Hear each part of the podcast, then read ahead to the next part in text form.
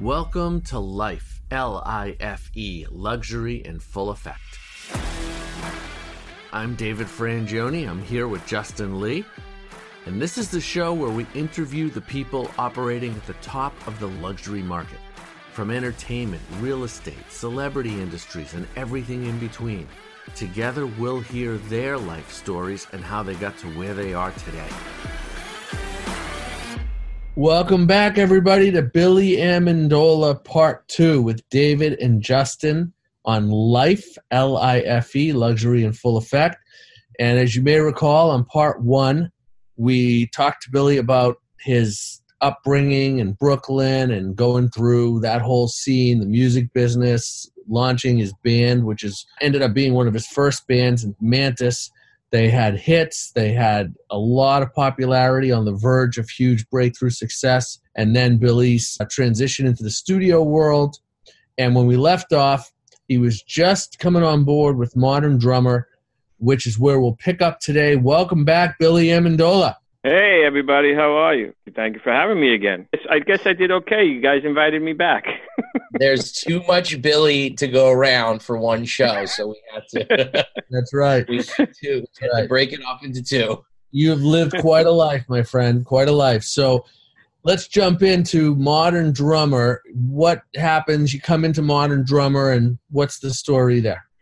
So I think we where we left off, like the studio scene was starting to dry up. I was doing studio work, so I started freelancing for Modern Drummer for the festivals as their artist liaison because I knew a lot of the manufacturers and I knew a lot of the artists, and I did that for almost ten years.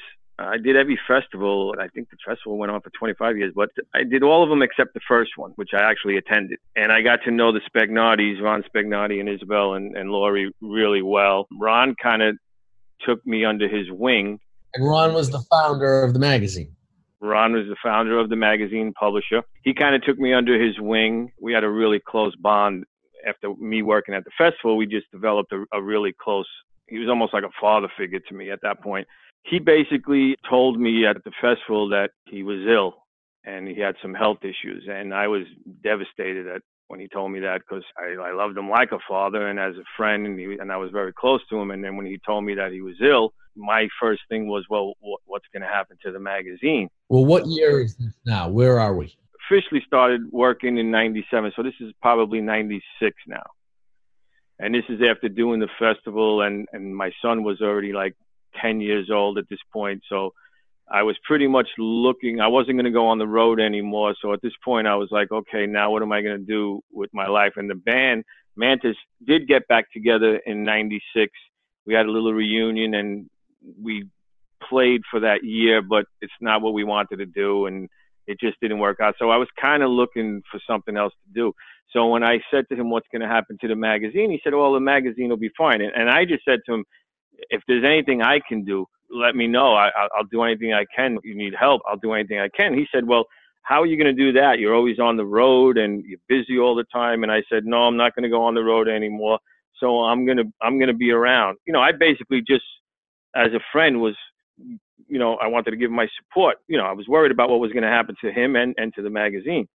So long story short, that was a Saturday. And then he said, call me on Tuesday because Mondays we always had off after after the festival because that was a lot of hard work. He said, "Call me on on Tuesday and let's let's talk about it." And I called him that Tuesday, and he said, and I and I lived in Brooklyn, and the, the office was in New Jersey, so my commute was like o- over pretty much an hour with no traffic both each way.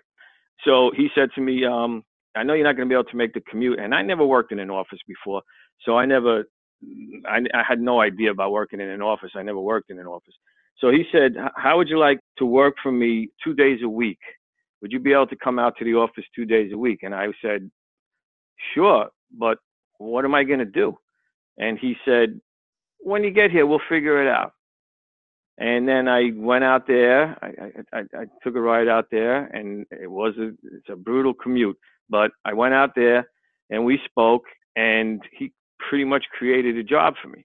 He wanted me there, which I, I really appreciated. And he knew that I would be dedicated and, and loyal and do my best to do whatever I had to do. So I became an advertising assistant with uh, Bob Berenson. I really didn't know anything about advertising, but I knew a lot of the manufacturers, so I was able to get on the phone and help Bob make calls. And basically, at that time, we still had film, so I basically just had to put the four colors together and you know the negatives and make sure everything was right and put the ads together.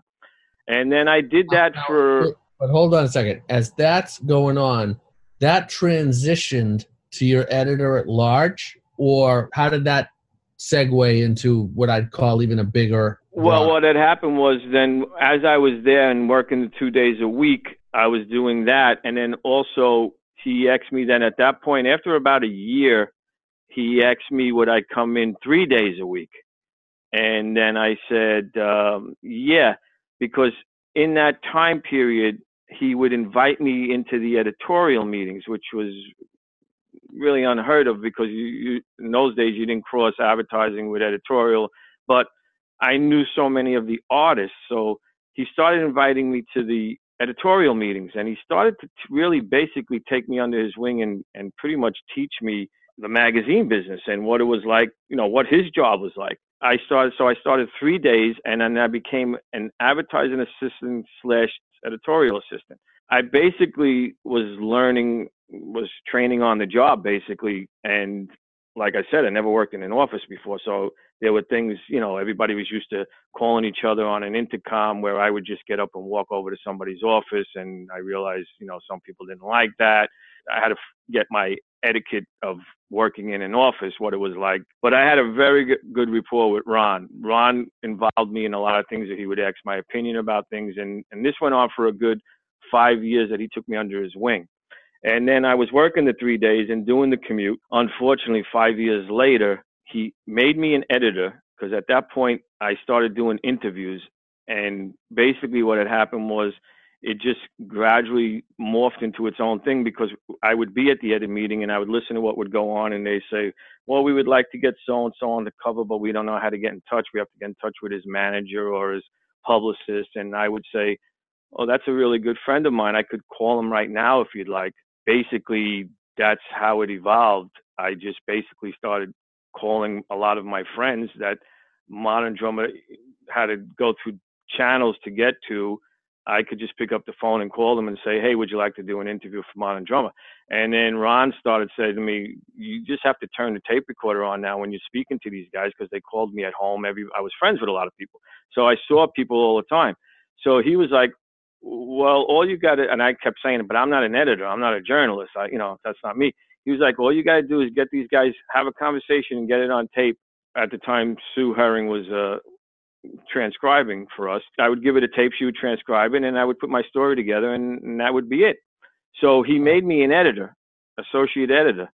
And then unfortunately, right after that, he passed away.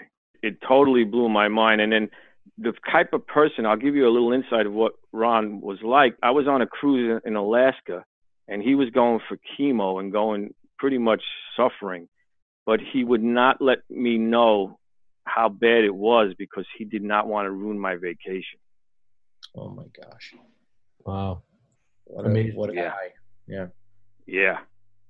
And then when I got home and saw how bad it was, I was just, uh, it was just, it bothers me to this to this day. wow, that's crazy. Huge trauma, and and I mean, the loss of a friend, a mentor, uh, an industry icon. I mean, all of those things are right. Exactly. Combined. Exactly. Yeah, it it was it was more it was more yeah it, it was more than I was losing my boss. You know, I, I you know I was I was losing uh, my a father figure. Yeah he obviously had the foresight in you though which was so incredible to nurture you and to put you in that position. So when the time came you were you were ready you know you were ready to fill those shoes. And and uh, and listen and something amazing for you too you know to be a part oh of. yeah no it was a, it was it was just an opportunity that just worked out for me un, unbelievably. And it just kind of felt it gave me that feeling. I always felt like i was blessed in life and that just kind of made me really feel like okay i guess someone's watching out for me and things always will fall into place and things will always happen amazing that's a big i mean that's big in real time You know, that's not Yeah. like just a story we're reading. Like that's what happened in your life. That's huge faith. Yeah. And then at that point, Tracy, who became the associate publisher, she came to me and said, Can we need you here five days a week? Can you work five days a week? And that was a stretch because I mean, I, I did. And I did that commute for 15 years uh, up until five years ago when they even moved a little bit further. The offices moved a little bit further. Um, I spent more time in the car sometimes than I than I did at the office, but I paid my dues. You know, I dedicated myself to my job, and I didn't play as much at that point, and it worked out because the opportunities weren't there to play as much because the studios were all closing down and everybody had home studios. They weren't hiring people to play anymore on records, so everything kind of just fell into place just at the right time. Before, before we go into the modern drummer responsibilities and, and all the amazing artists that you've worked with with them, et cetera, kind of the, the the glamorous part of the job, if you will. When you talk about paying your dues, you know, this is like if we understand your story and know it the way that we you've shared with us and our listeners over these two parts, this is the third time at least that you've done what you needed to do in paying your dues in a specific situation giving it everything you had, sacrificing tremendously, and your heart and soul. And I just want to speak to that because I can speak for myself and I can speak for my good friend and partner Justin because I know him so well and I've watched what he's been through that that's what it's really like. You see the fruits of someone's labor, you see them drive a nice car, live in a nice house or hang out with cool people or eat at nice restaurants, etc. The luxury side of life, if you will but what it takes to get there is so much bigger and more difficult than what most people ever realize to the point where I've had people tell me, and I felt like this as well some days, if I actually knew what it was going to take before I did it, I might not have done it. You know, it's so Hmm. extreme what sacrifices have to be made to get somewhere. And, you know, here you are just in just telling your story, it's so clear you know that you were already successful you were already you had to sacrifice and kind of start from the beginning with mantis. Then you had to do the same thing in the studio world because you can only bring so much credibility from the mantis world into the studio world. So most of it's starting over again uh, at least in the eyes of people who will hire you.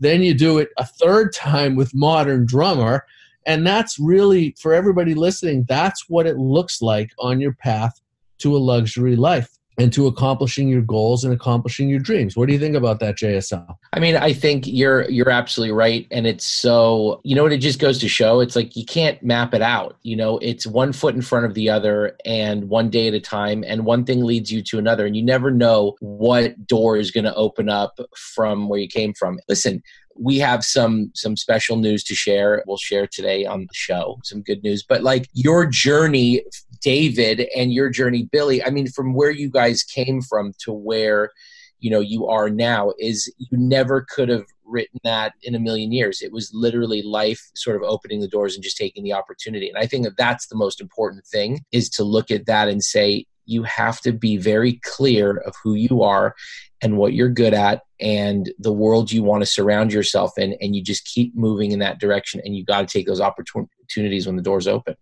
And, you know what you- something something that speaking to that because that's brilliant and absolutely right. Speaking to that, I, I heard something. I went to this great seminar. There's a self-help guru named Mastin Kipp. He's genius, and uh, I was at this seminar listening to him, and I got a lot from it. But one of the things I'll never forget, you know, you love when you hear these things that you never forget, is he said, "The map and the terrain never match." And he Mhm. said, "What it what would it be like if the Marines that have a map in Afghanistan land with the map and they land in the terrain and they go, "Oh wait, there's no bridge here. It showed it on the map. We're out of here. Forget this." I mean, what mm-hmm. would the world look like if that's how the leaders and the winners of the world reacted to the map and the terrain not matching? And it was so profoundly true. So you need the map and you need to put one step in front of the other and never stop going forward. But the strategy to doing that is having the understanding and the belief system that the map and the terrain never will match. And Billy's life story is a perfect example of that. Whatever he had mapped out, the terrain was far different. No, I mean, and Billy, as you were telling your story, I was thinking of that. And I had like, you know, a slew of questions in my brain from you going from being this rock star performing in the studio and living that lifestyle to then going to an office two days a week and then three days a week and then five days a week. The transition, and as you said, like, you know, you had to learn the etiquette. It's a whole different ball game to learn how to be in those different settings but I was still thinking, you know, when you were telling your stories about also how cool it was for you that, you know, at least you got to stay in the same lane as you were before. You know, it's always music. Music was always the common right. denominator. Right. And drumming. Right. Right. A lot of and drumming because listen, a lot of people don't get the opportunity. They make shifts and they go from one you know from one career to another even though you know from what you're doing now to listen you still you're still in the studio you're still writing you're still performing you're doing all that stuff but to have this as well as and have such a profound impact and deliver so much information through the magazine that it's so integral what you're doing and bringing to the magazine. I just think it's um, a very, very cool thing, and it's inspiring for other people to really find out what you love to do and you know stay in that lane as much as you can, and just one foot in front of the other. You know, there's only so much planning that you can do, and be open minded. Right. It also reminds me that you participated in the first festival, as you said, without a role, without any attachments or obligations on anybody's behalf. You just wanted to be there because you loved drumming, you loved Ron, you loved Modern Drummer, you loved the drummers. Oh, and and and, mod, and Modern Drummer used to. I used to be in Modern Drummer. They used to write about when I played on a new record. I would be in news, and they would do.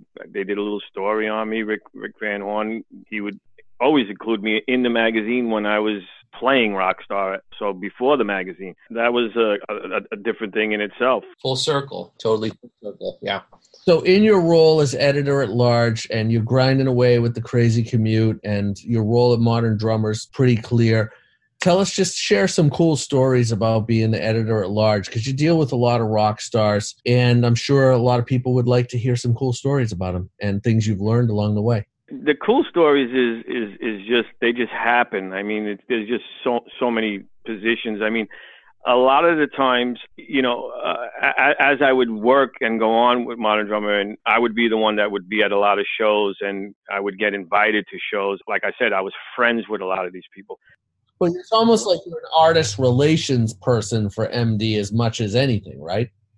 Exactly, and that's how it started with me as being artist liaison at the fest. That's a good way to put it. If I was working at a record company, right, I would be the A and R person, and and pretty much that's what I was so a lot of the artists would, even if they were complaining about something, they would just call me at home because they had my home phone number and we were friends. And sometimes they would forget that I worked for Modern Drummer and they would be complaining about Modern Drummer about certain things or they didn't like the writer that did the story on them or he misinterpreted what they said. They took something out of context. You know, they would just call me and just confide in me. And the book that I can't write is got all the great stories and all. I know where all the the, the bodies are buried. I mean, because mm-hmm. the tape recorder stays on sometimes, and of course it's off the record. Everything about you know what I did was cool, but a lot of it sometimes blended because some things had nothing to do with modern drummer, but I was still doing stuff and modern drummer. I was still representing modern drummer, but the the lines were a little blurred because sometimes it had nothing to do with modern drummer but modern drummer kind of benefited a little bit by what I was doing because I kind of because I was the one that was out and I was the one at all the shows and I knew so many people, I kind of became like what some people say the face of, of modern drummer, which I never that wasn't my intent. We have a great team from day one and a lot of the same people are there or they've been there for twenty I've been there twenty years, they've been there even longer.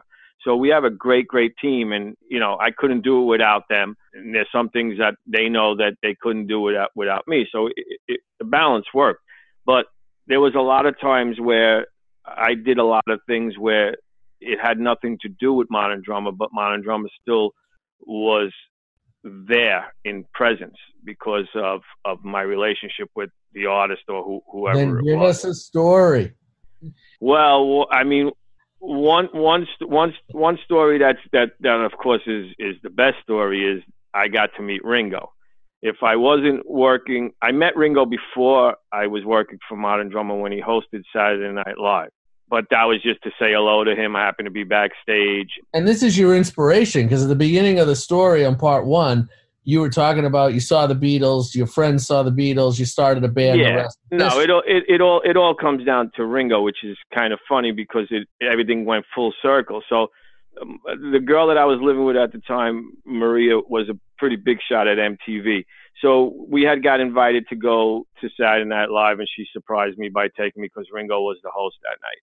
And I got to meet him backstage. Actually, I was more excited because Jamie Lee Curtis was backstage because I didn't realize she was dating uh, Christopher Guest, who she's still married to now. But anyway, I said hello to Ringo. I shook his hand. He was with Barbara, you know, but he just shook my hand, walked away, and then, you know that was it. This is before cell phone cameras and everything. Oh yeah, yeah. No, this this was yeah, and and it was backstage saying hello, being introduced, saying hello. But I got to meet Ringo. I got to shake his hand and say great show because he was hysterical on the show. It was it was really funny. Billy Crystal was on. It was during that period. It was in the 80s. It was before I was at Modern Drummer. Then when I started working at Modern Drummer, I became friends.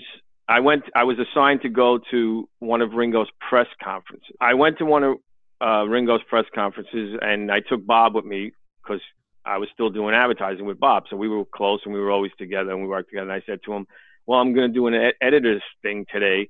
I was invited to go to a Ringo press conference, and this was just when the All Stars were just kind of starting. So me and him went to the press conference, and we friended David Fishof, who at the time was was running and invented Ringo and his All Stars. So we we met David, and I took pictures. You know, I, I did my job. I I took pictures at a press conference, and Ringo knew that somebody from Modern Drummer was there, and he didn't know anybody at Modern Drummer he knew, he knew Robyn Flans, who had interviewed him, but it was a job. You know that that was what she had to do to interview him. She did, I think, two his two cover stories because at this point he was already on the cover twice at this point. But anyway, I met David Fishof, and me and David Fishof hit it off for some reason. We really hit it off that day, and he loved the magazine. His brother played drums, so he knew about the magazine, and we kind of just hit it off. And then he invited me. He said, next time Ringo comes to town, you know, I want you to come to the show and blah blah blah. And then, of course, us being Modern Drummer and, you know, the number one drum magazine in the world, Ringo being probably the most famous drummer in the world, we kind of build a relationship. So David would invited me to a show. Of course, I would, if I wanted to interview Ringo, if I needed a quote from Ringo, I would get it. It would come through David. So I got to know Ringo little by little by being invited to the show. And for the longest time, probably for a good 10 years, Ringo didn't know my name, but he knew my face and he used to call me Mr. Rock and Roll. You know, I would just say hello to him and we would take a photo, would go in the magazine, talk about the tour. And basically, I was doing my job. But as the years went on, I got closer and closer to Ringo. And then I kind of, the way things work in life, I don't know how, I don't know, things happen. I kind of like just started meeting everybody in the Beatles world you know, I became really good friends with May Pang a long, long time ago. All of a sudden, I was like in a Beatle world. I was meeting everybody that had something to do with the, with the Beatles, and then as, as that was going on, I was getting closer and closer to Ringo. I would see him quite often. Little by little, he would recognize me, and then we got to know each other. I mean, it took a lot of years, and then he basically just knew that I was the drummer guy from the magazine. But he happened to be a fan of the magazine, which was a, a pretty cool thing anyway, it's leading all up to one of the coolest thing was um, now I'm friends with Ringo, and sometimes he actually feels like he gets he kind of gets a little excited to see me, and we fool around now, and he knows my name, and we have a great time when we're together, and I still respect him. You know, I never push the limit. Whenever people see me with him or they know he's in town, I get a thousand phone calls. People want me to introduce them. Can I get them tickets for the show? Can can I, you know, give this to Ringo? Can I do that for Ringo? And of course, no, I don't even, that's not how it works. I even made a joke with Ringo one time. I said, can I just get a bus load of people and bring all, all my friends and everybody who wants to meet you just, you know, to get it over with? And you just, you know, you get on the bus, you say hello to everybody. And he looked at me and he went, no. and, and, that, and that was the end of that. And when I, and he knew I was. All right. So Justin, Justin, ignore those texts I was just sending you, asking you when he's going to introduce us. All right, go on. so, so I mean, I knew at I knew at that point, you know, he knew I was half joking, but it would have, it would have been a nice thing.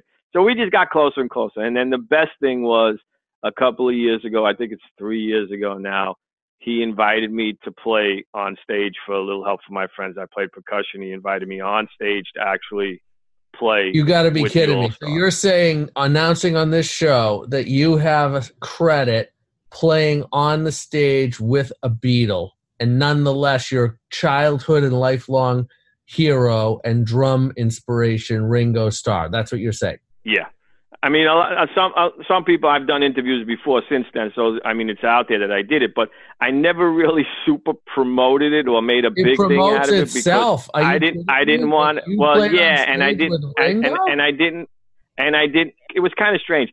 But then I teased Ringo about it, and I said, "Yeah," because he, he he made a little joke, and I said, "Yeah, but it was great being on stage with you." I said, "But I was just as happy to be on stage with Steve Lukather and Todd Rundgren and Greg Rolie and Greg Bissonette. You know, I was there all the all stars because it was great. It was unbelievable to be on stage with Ringo, but it was also even better that all these other guys that I always looked up to, you know, Steve Lukather is my favorite guitar player. I love Toto, Jeff Porcaro. Oh, Toto was one of my favorite bands. So yeah. Now I'm on stage, you know, Santana, going back to Santana, and now Greg Rolie, you know, it was, and Todd Rundgren, of course. It was just a magical, magical night that kind of like I was able to breathe after that and say, well, maybe I did good. Maybe I did, maybe I do belong here, you know, and I do feel blessed. It happened. It wasn't planned. Wow, what a, what an incredible. I mean, who gets that? Listen, and that again, the the steps that you took to get there, from starting off into music to getting you. I mean, do you think you would ever have been in that situation if you weren't at the magazine? You know, you you would have you would have been you know a mutual musician alongside but to be able to have this relationship and to to get to that point i mean that is really, really, really inspirational for sure. Yeah. I mean, I, I mean, I, I might have, I might have met him somewhere along the line. You know, who, who knows? I, I really don't know. I mean, I met John Lennon.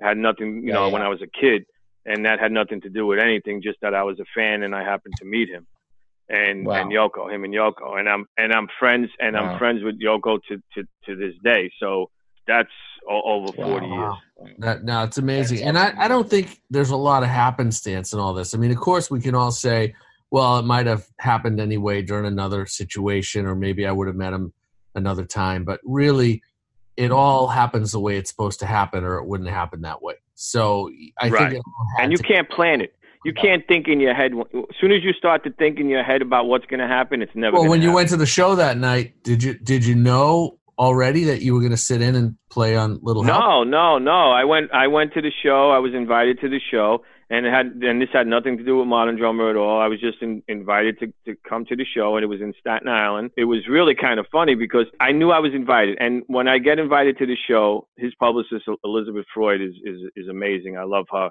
and I know her a very long time from back in the days with David Fishof. I was invited to the show, and I was hanging out with Jeff Chonis, his longtime drum tech, and we were all talking, and we were backstage. And at this point, Ringo was kind of he knew we were coming, and he want we were going to all say hello. He was waiting at the top of the stairs for us as we were walking up the stairs. And he always pushes me to the side now, and he hugs my wife first, and he kisses my wife first, and everything.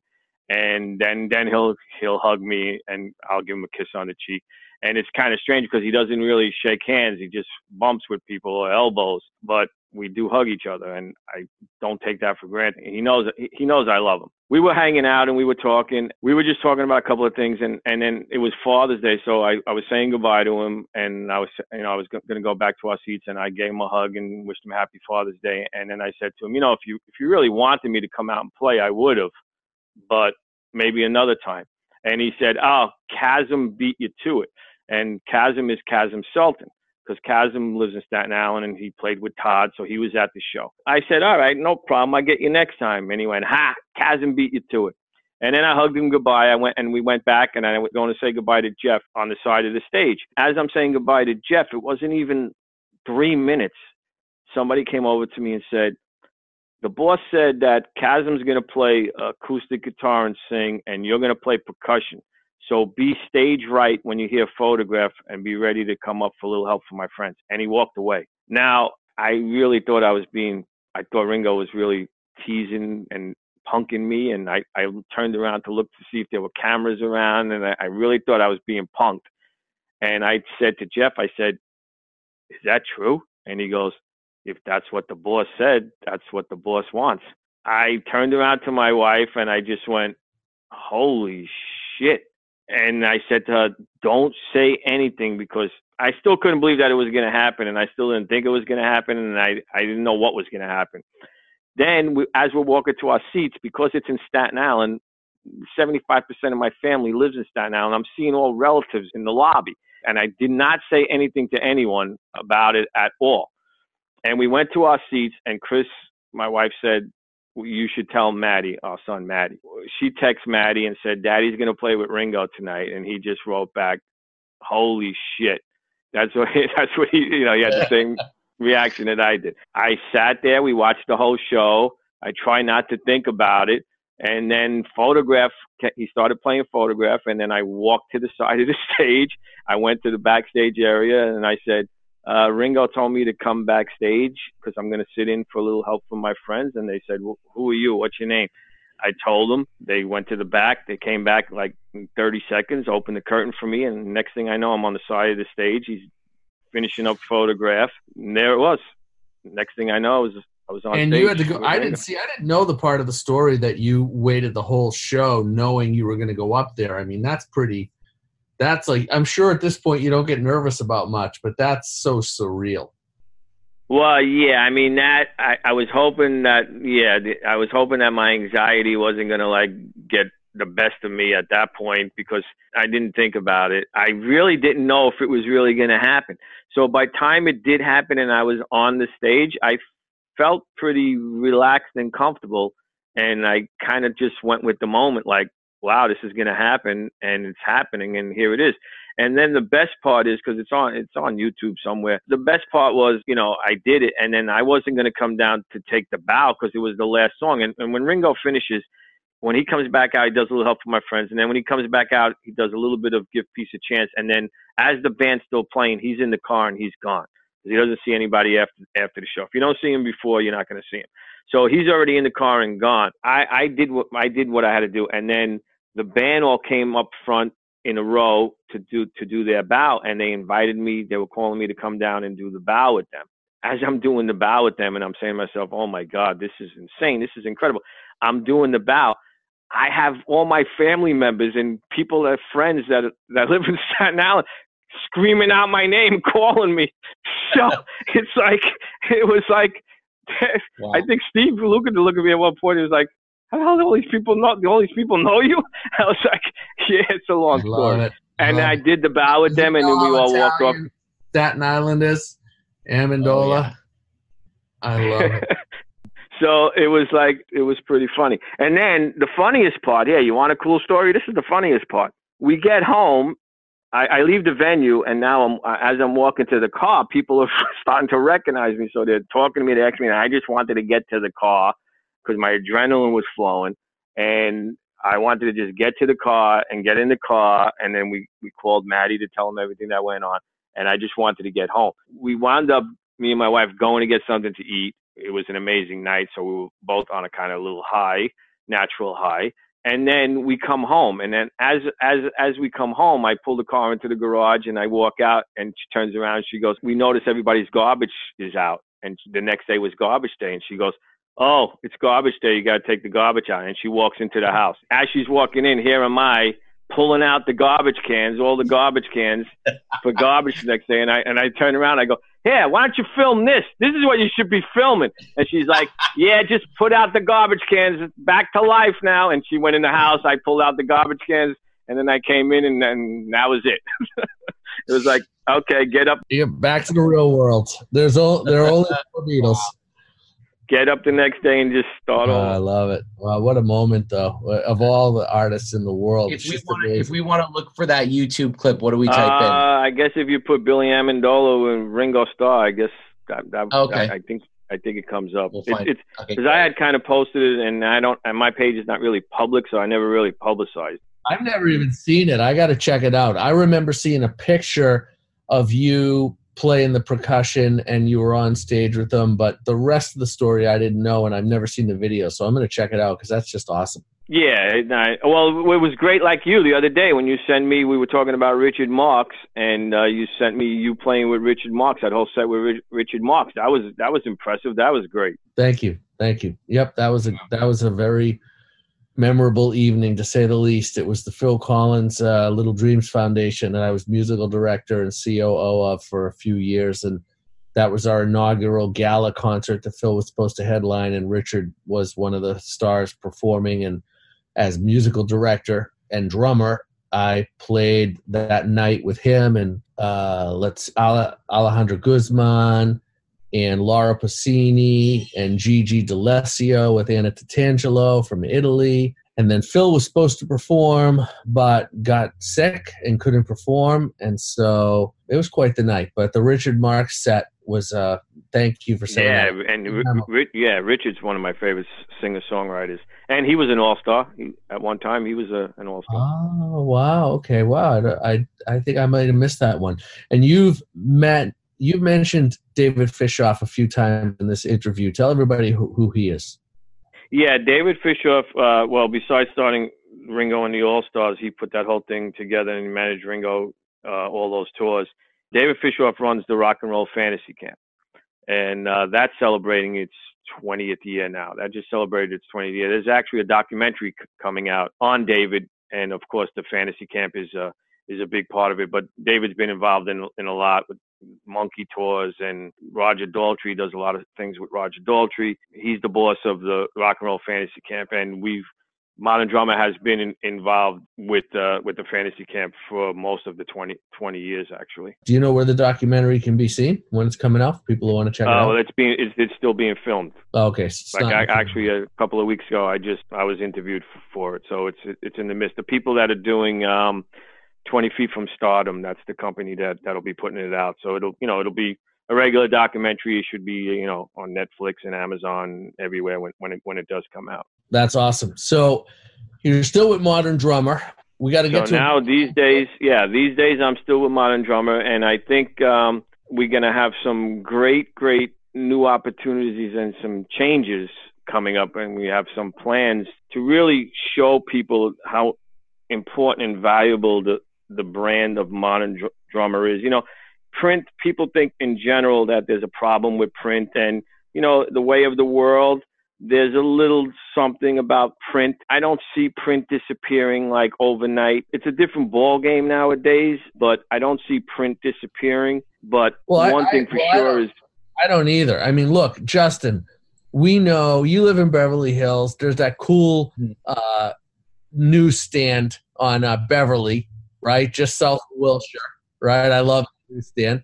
And, um, you know, you've seen all the transformations of – the different mediums that we have and you know cd obviously for the most part went away although there was still there are still artists that sell a lot of cds lps back i agree with billy that obviously print is on a decline overall and we probably won't see that reversed but the death of it and the lack of interest in it is greatly exaggerated i i mean i love print I love bringing a magazine with me. Yeah, it's more efficient to have a Kindle or to have it on an iPad, but there are certain magazines, just like there are certain LPs and CDs, that I want to be able to hand around. I want to be able to rip pages out or take pictures of the pages, and that's my way of digitizing it, or carry it around, show it to people, bring it to uh, a rehearsal or a show, or get it autographed. I mean, what do you think, JSL?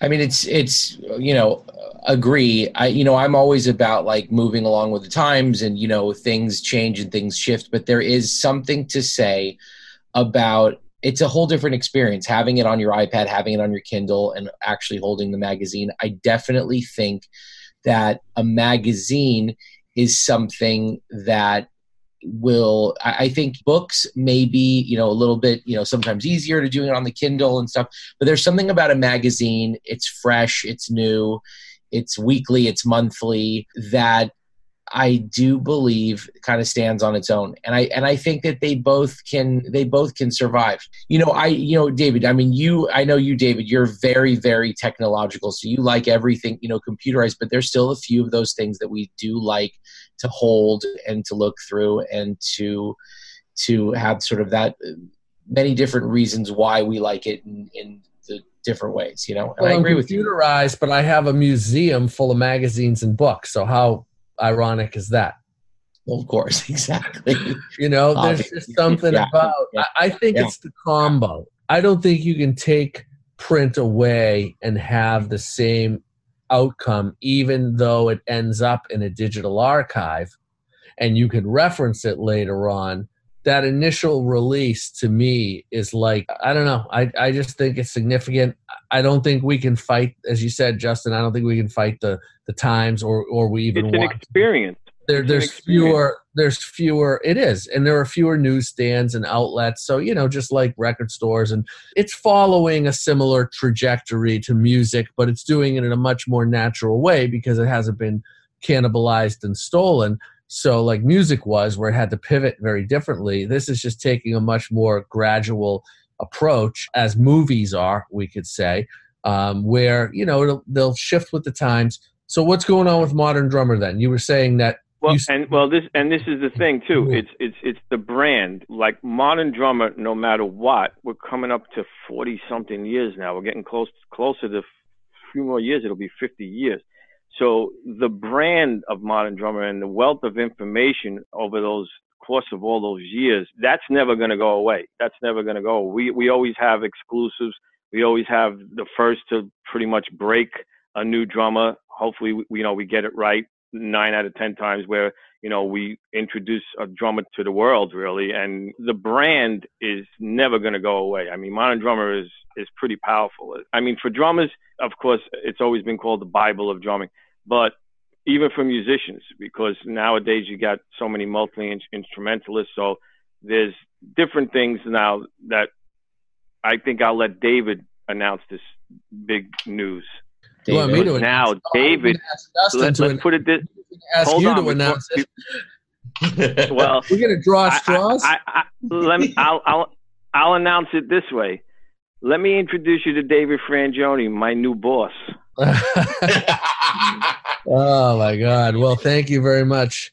Uh, well, I'm honored and uh, privileged to say that I am the publisher of Modern Drummer now, appointed by the Spagnardi family, to whom I'm very grateful for their belief in me and for the staff of Modern Drummers' belief in me. Of course, your support, Billy, goes without saying. Tracy and uh, Kevin and the whole team is just, um, you know, outstanding. And it's just very aligned. You know, for me, Modern Drummer is definitely and will always be the Bible for drumming. And it is a brand that is much bigger than just a magazine, it transcends just a magazine. It really stands for Drummers United. It really represents all things, all drummers, all the time. So for me to be at the helm, to take all that I've learned in business and music and rock and roll and drumming and life and technology and fuse those into the brand is an incredible challenge and honor. I feel really good about it because so much of what modern drummer stands for will just be evolved and elevated and not touched in any way other than just making it better. But it's going to be a lot of incremental changes that in the outcome will be really a brand new modern drummer but only in the sense that we're, we're taking it into today. We're taking exactly. everything that's been built and everything it stands for, and we're just expanding it as could never previously be done. And at all times, in the spirit of Ron Spagnardi, the founder, your mentor, the publisher, and the reason that we're all here talking about Modern Drummer it's you know it's the spirit he had the vision he had is one that is as viable and important and relevant today as it was in 1977 when he started the magazine uh, and if he were here today he would be expanding it in the way that we're going to so i'm excited about it and i think the, the ultimate winners will be all the drummers because that's what we're doing it for yeah i, I 100% yeah, to beat David, this is like such an incredible thing and so integral for where you come from, David, and what you've done. And David, will you talk a little bit about the museum? I just want our listeners to understand sort of what you've done and and how integral this move is right now. Well, the museum is part of Frangioni Foundation, and it's also the Modern Drummer Hall of Fame Museum, which was something we concocted a couple of years ago before any before I was on board in any capacity. Uh, I've just always been very passionate about the magazine and thought that it the Hall of Fame should be represented in an actual building um, with actual drums. And um, so I thought that that was a great collaboration along with my nonprofit Frangioni Foundation. So I put it together.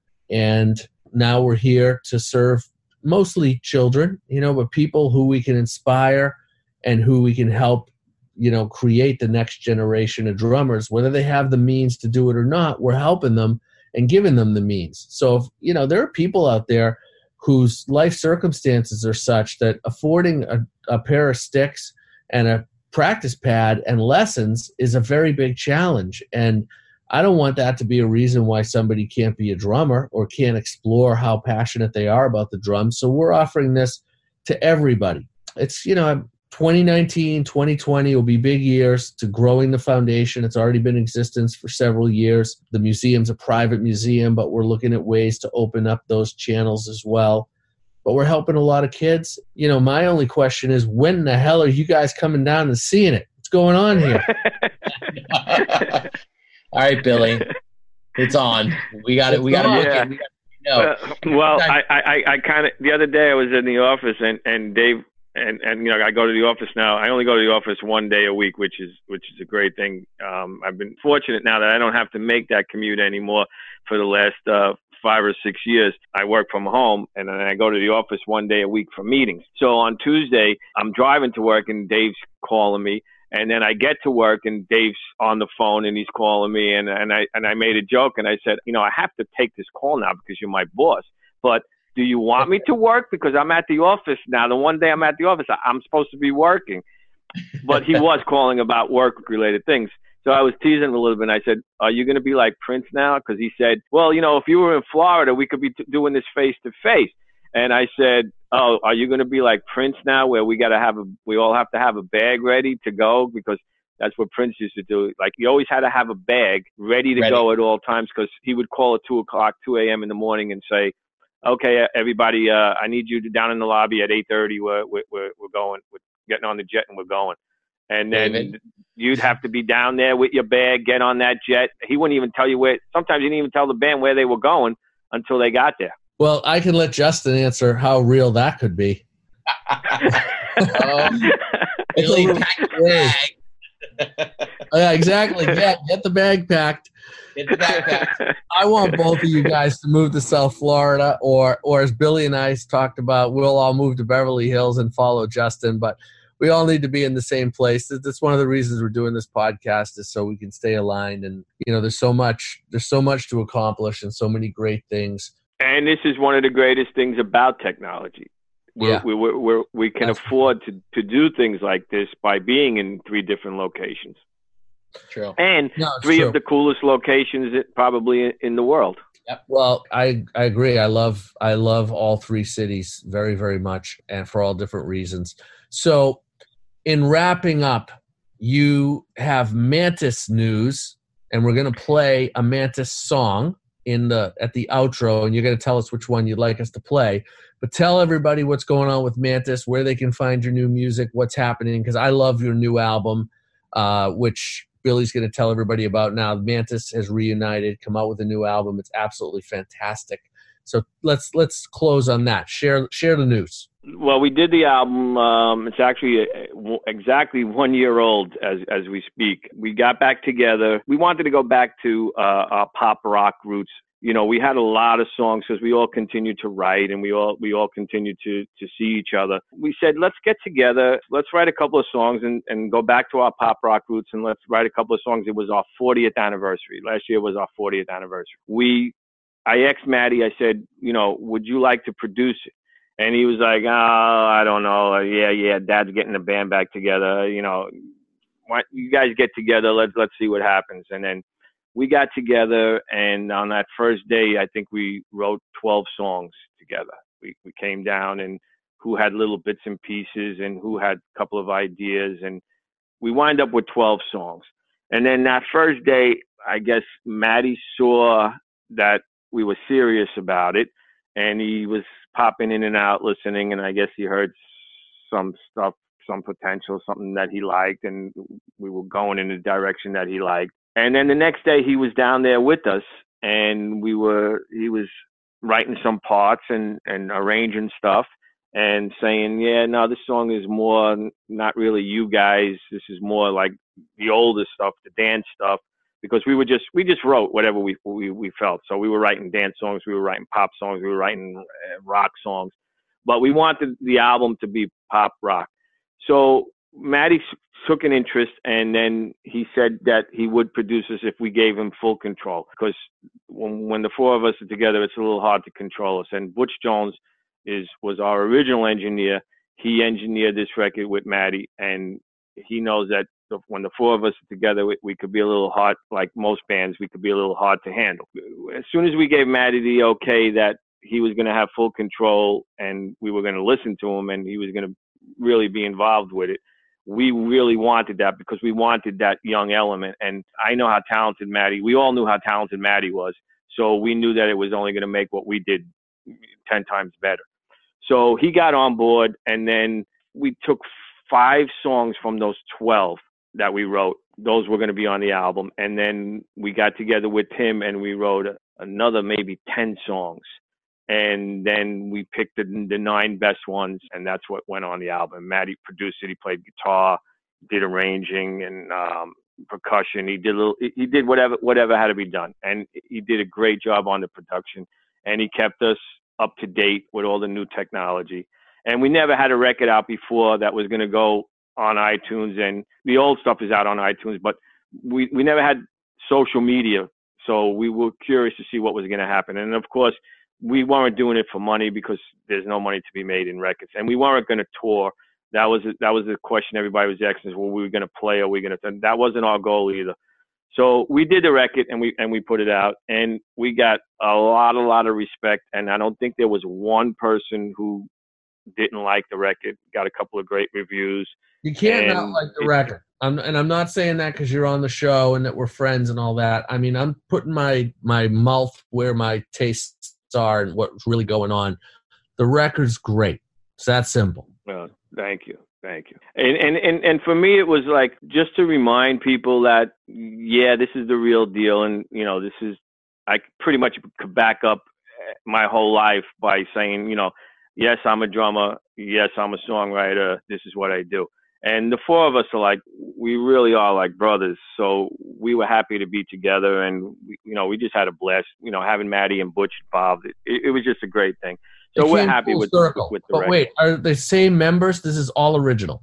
Yeah, all original members, same members. Oh. You know, we had a good time. It was fun. It was fun to do, and and and the record. And then I'm not going to drop names, but you know, I, the record was called Mantis, and then it's established EST 1976. And there's a Facebook page, you know, Mantis So it's on uh, established ni- ES, EST 1976. That's our Facebook page. The thing wasn't to like for us to put this out and and then like expect. We really wanted to put it out just to just to do it because we love it. We were proud of every song that's on here. Hearing back from a lot of people in the industry, and not just drummers, just hearing back from some major major people sincerely calling me to tell me how much they they love the record and some of them genuinely surprised at how good it was because I used to play the drums and you know it used to be like you know I used to be in a band and I used to play drums but now I'm known as a, as an editor at Modern Drummer magazine. So the younger generation that I interview I don't even tell them that I play you know they find out on their own they go oh I heard you did this record. I heard you played on that record you know and I you know, and I'm like, yeah, yeah, I did that back in the day. And I'll say, well, that was the 70s. And they'll go, wow. To me, that means, wow, you're old. it's like Yeah. when I hear that, when I say something about, you know, well, yeah, I was in a band, in, the- you know, in the 70s and blah, blah, blah. And they go, wow. Yeah, it's wow. But I, to me, that's like, wow, you're old. Well, now you're in a band that has a record out in 2018 and 19. So Mantis established EST 1976. So what song should we play as we bid goodbye to our audience for this segment, Billy Amendola Part Two? What What's your favorite song? Well, it's it's hard. It's hard because there's so many different types of songs. I mean, the song I that that that really is special to us is is a song called "Love Someone," because it's very Beatle influenced, and we were all influenced by the Beatles. And it's also it's an anthem kind of song of us of our way of wanting to change the world. Well, let's let everybody hear it. Love Someone by Mantis, EST 1976, coming right up. I'm David Frangioni. I'm Justin Lee.